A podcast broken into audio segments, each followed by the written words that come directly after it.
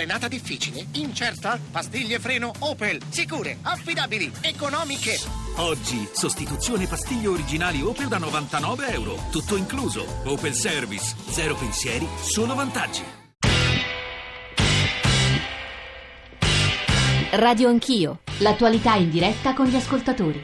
Jean-Pierre Darny che è seduto qui accanto a me, dobbiamo discutere di moltissimi temi. È un problema squisitamente francese perché c'è un bacino di pericolosità, cioè eh, 15.000 persone sono schedate come, pe- come uh, pericolosi, quindi già 15.000 persone vi dà l'idea ad esempio dello sforzo di polizia che, che, che è impossibile. Sono quasi tutti di seconda generazione questi terroristi, scrive Dimitri, questo ci dice che non sono integrabili. A questo punto pongo una questione, se non gli va bene come si vive qui in Europa, perché ci vengono? Questo, è, questo eh. è il discorso del- del- della, della Marine Le Pen.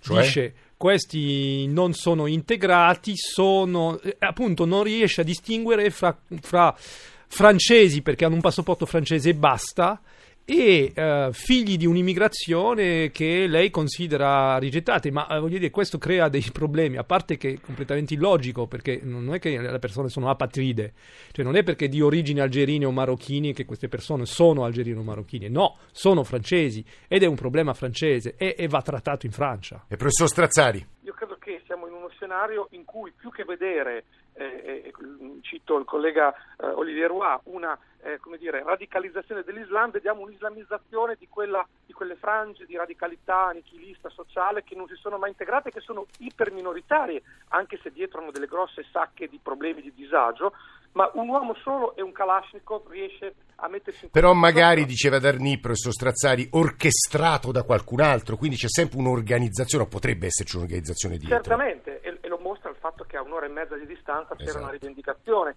cioè c'è una macchina che si è agito su un uomo armandolo, spedendolo e portandolo a compiere una missione in quel momento, in quella ora, in quella circostanza.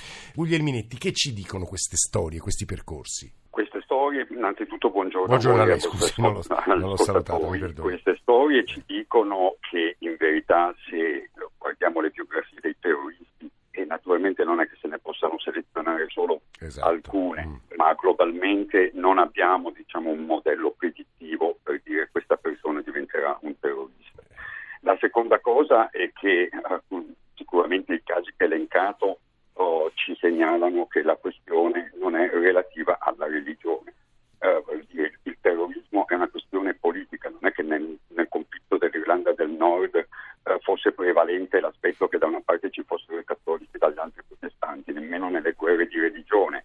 L'aspetto è sempre politico, quindi la religione viene utilizzata per finalità e obiettivi politici, questo andrebbe detto chiaramente.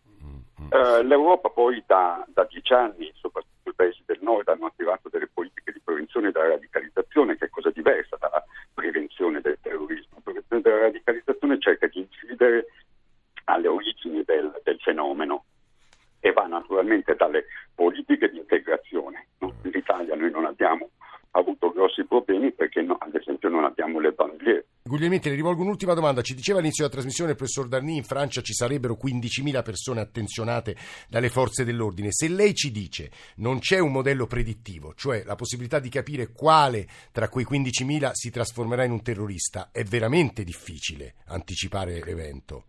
Quello, quello sì, eh, però le, le- le politiche, il, il- problema è che la Francia ha attivato tardissimo eh, le, le- politiche di prevenzione della radicalizzazione, non l'ha fatto neanche dopo Charlie Hebdo, ma praticamente ha iniziato a farlo dopo il Bataclan. E quando ci si trova poi di fronte a dei numeri del genere, francamente è, è- è difficile. È, è difficile poi poter, poter intervenire. La questione è partire a tempo perché i risultati paesi come l'Inghilterra, la, la Danimarca o, o Canada fatto li da hanno, prima. li hanno ottenuti. Eh, eh.